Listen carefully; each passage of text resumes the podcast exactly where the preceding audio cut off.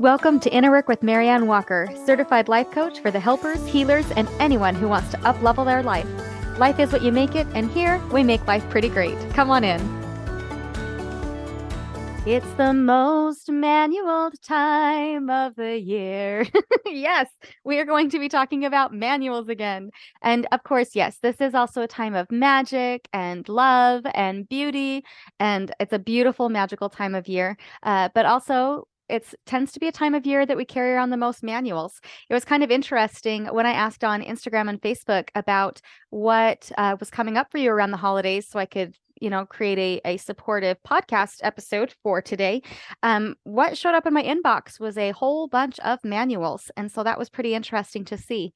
Uh, so if you need a refresher on manuals i encourage you to go back and listen to episodes five and six. There's one dedicated exclusively to manuals and then um, another one on manuals and boundaries. Uh, so I encourage you to go back and listen.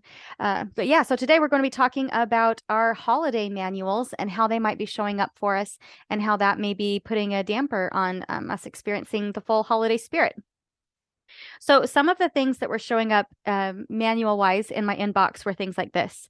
Well, they should be the ones hosting this year. This person should be invited to the party. This person should not have been invited to the party. um, they should just know how to help out. Like, this is a lot of work. They should be catering to my family's dietary needs, don't they know? Thanksgiving dinner should be served at a very specific time. Well, I should be spending this much on gifts for my friends and family, even if it breaks the bank. My family and friends should be spending this much on me, even if it breaks the bank, to show that they love me. Uh, when my friends and family open up my gift, and the list them, here goes on and on and on. So I want you to think for a and moment. what does your personal way, holiday manual say? What is written in there? And are you setting yourself up for a happy holiday or a miserable one? Because your thoughts will create your emotions, and your emotions will lead to certain actions. And then it's those actions that are going to determine the result of what kind of holiday you're going to have. Uh, so let me say something quick that just might blow your mind and challenge your thinking. But guess what? There is not a manual found anywhere on the planet that says exactly what the holidays should look like. They can look like whatever you want them to look like. so here are some holiday helps to help you navigate these holiday manuals. First, be an active creator of what it is that you would like to create for the holidays. Take a moment to tune in and ask yourself, what is it that you want to create this year? And be open to the possibility that, you know, your needs this year may be very different from your needs of last year. So, for example, maybe this year is your first year without a loved one. So, what would you like for it to look like? Would it be comforting to do all of the same old traditions? Or would you prefer to do something out of the ordinary? Or maybe would starting a new tradition feel more supportive? Or maybe you're in a new relationship and you're working to blend traditions and expectations. So proactively have a conversation about that. Like, what are each of your non negotiables around the holidays, and how can you create something very intentionally that is mutually supportive? I know that for my husband, the thing that he really just needs to have every single year that I'm more than happy to accommodate is cranberry fluff. so maybe something as simple as a certain recipe, or maybe it's a certain game or activity. Um, I know a lot of people have different ideals around what Christmas Eve versus Christmas Day should look like. Uh, so just proactively have those conversations uh, rather than just assuming that everybody celebrates the same way that you do. Are you wanting to have a holiday with with just your family? Are you wanting to have a friendsgiving? Are you wanting to have a peaceful day alone? Like there are no wrong answers here. Just be really honest with yourself about what it is that you want to create and then be proactive about creating that for yourself. Now, this also means letting go of your manuals as you notice them coming up because anytime you change something up, you're going to notice when you observe your thoughts and feelings what's coming up for you and that's going to be revealing your manuals. So, uh, make sure that you're conscious about your manuals, both around how you believe that you are supposed to be showing up over the holidays and also around how you think other people are supposed to be showing up. And just work to let go of assumptions you know let it go. And and also notice if you have any any shame coming up for you. Sometimes then we we tell ourselves the story but you know but i should be showing up in this way. I, I should be doing this even though i don't want to. Um and so really challenge your thinking. You know there's nothing wrong with um, sometimes we do do things that we don't really want to do because we really like our reason for doing it you know so we might not really want to go to this event but we really want to be there to love and support our, our friend or family member. And that's a beautiful reason to go. So just be a loving, non-judge, non-judgmental observer of yourself and, uh, and just notice what are your reasons for doing things. And also remember that just because you've always done something in one way, that doesn't necessarily mean that you have to continue it. And mixing it up can actually be quite fun. Uh, the important thing is to just identify what it is that you are wanting and then being proactive about creating it. I know that for me, there are years that I have thoroughly enjoyed all of the festivities. Like, I confess, I am that person who has been known to set up their Christmas tree the day after Halloween. it has changed since I got a cat, but I have been known to be that person. But yep, I've loved the twinkling lights. I love the music. I love the holiday parties, the concerts, um, just all of the festivities. I think it's a really magical time of year. And also, there have been years where I've maybe just enjoyed those things in moderation and knew that I needed to cut back a little bit, and that's okay. So, as a recovering people pleaser, it kind of took some time for me to let go of these expectations around myself and of others. And so, for example, um, when I had multiple kids in grade school, that meant having multiple classroom parties for multiple holidays and multiple choir concerts and multiple manuals for myself around what was expected of me and around my teachers and around the kids and all of these things. Um, and and because in my mind, I had the manual that to be a good mom and to be a good friend and to be a good human, I needed to attend every single Christmas par- concert, not only for my own children, but for um, my nephew, for my friends' kids, for everybody, which some years I really did enjoy. And other years I just was so tired, I admit it. um, and I also knew that I was expected to attend every class party, um, every church and community event, and, and also expected to, to host a little get together for the kids. And I was expected, and these are all things that I was expecting of myself, right? Like nobody is telling me, hey, Marianne, aren't you going to go do this thing? But I also knew that it was expected of me that I not only send out a, a Christmas card with a family photo, but that I needed to take the time to detail out the highlights of each member of our family, um, everything that had happened to them that year, and give everyone an update. And and many years I did all of those things. And for many, many years, I really enjoyed them. Um, and, and lots of those things I do still enjoy doing. But I also noticed that some years, then um, I was showing up to events with a smile on my face, but inside I wasn't really feeling very merry and bright. You know, instead I was feeling kind of overbooked and overlooked because none of these activities were actually fulfilling my need at that current time, right? Because we all have different times and seasons where certain things just feel more supportive.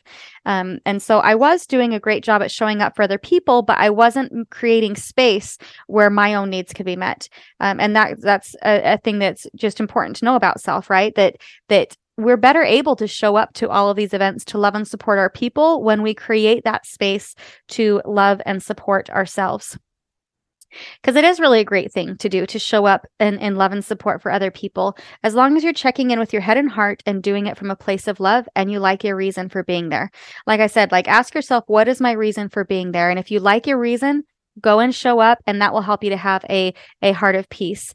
Um, because if you if duty and obligation is setting in then resentment is pretty quick to follow. And one thing that i do know is that nobody wants to be resented especially around the holidays uh, so if you're in a similar place and you're kind of struggling to let go of the manuals and you can see that resentment is starting to sneak in and you don't want that to be a part of your holidays uh, message me and let's do some coaching around that and rework those thoughts so that you can create a more uh, peaceful headspace to set the tone for what you would like your holiday to look like.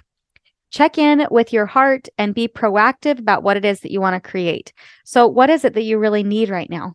And whether what you want and need right now is like action packed or a really simplified holiday, love yourself enough to give that as a gift to you.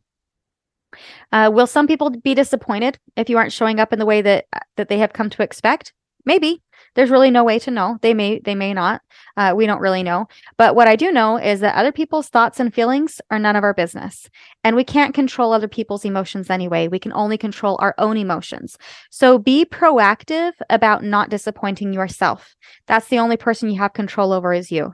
And make sure that whether you choose to participate or not participate, that you like your reasons um, for your choice. And that will help you to have that heart of peace and to have love as you move forward with that decision. Because at this point, you're making a conscious decision to participate, right? You're not just being the victim of circumstance and having the pity party, but that, that, kind of can help you to proactively choose into, yeah, this isn't my favorite thing, but I want to show up in love and support. And, and that can really help uh, to soften that heart there. Uh, so, how can we be more creative about creating what we want? First, it really takes recognizing what it is that you actually want. Uh, so, ask yourself those questions. You know, are you feeling lonely this year and wanting to spend the holidays with somebody? Uh, if so, like don't wait around just hoping to be invited and having that pity party for yourself, but be proactive about making it happen. Maybe consider hosting an event or inviting somebody over for a meal or an, or another activity or or to go caroling. Uh, one thing that my sister really enjoys doing every year is she hosts carols and cocoa. And music is something that is really, really important to her. And she knows that for her, she really wants to have beautiful music as a part of her holiday. And she intentionally seeks out and is very mindful of who she asks to participate because she she knows that that's all going to contribute to the feel of that space. So she seeks out other music lovers and and has this little get together of of cocoa and carols where everybody that would like to perform is welcome to. And because she puts so much love and thought and intention into it, it really has become something that that everybody enjoys. It's really a beautiful thing. Um, I remember one year growing up, then we decided to make copycat recipes for Christmas. Like traditionally, then we would have, a, you know, a ham and cheesy potatoes and different things. But this year, my mom had a copycat recipe cookbook. This was before the internet when everything was super accessible. I'm just that old. but she had this copycat cookbook recipe, yeah, that she got for Christmas one year or something. And we, so we each got to pick a recipe from it. And, and that was so much fun. So there were five of us kids and we each got to pick a recipe that we wanted to make. And, you know, we have varying tastes and personalities. And so I can't remember everything that we had, but it seems like we had maybe like some of those cheddar rolls from Red Lobster and maybe some orange chicken from Panda Express and breadsticks from Olive Garden, like just this random assortment of food. Uh, but it was so much fun to have have the space where each of us kids could individually pick something that we wanted to prepare. It guaranteed that every kid had something that they were going to be eating off their plate.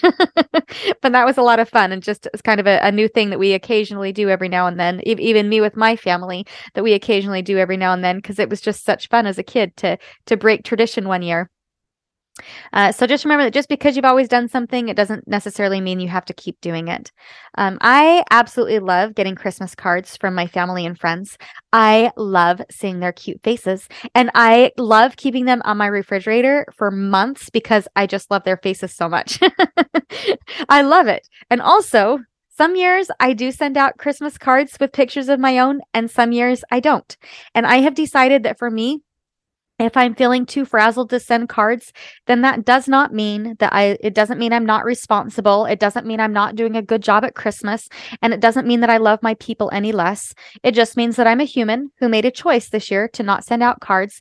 And in fact, I know that my people love me enough that they wouldn't want me to be sending out cards if they knew it was going to be uh, pushing me over the edge anyway. They, they love me whether they get a Christmas card or not. So it will be fine. If you're feeling too frazzled or money is too tight or you just don't want to, it's going to be okay.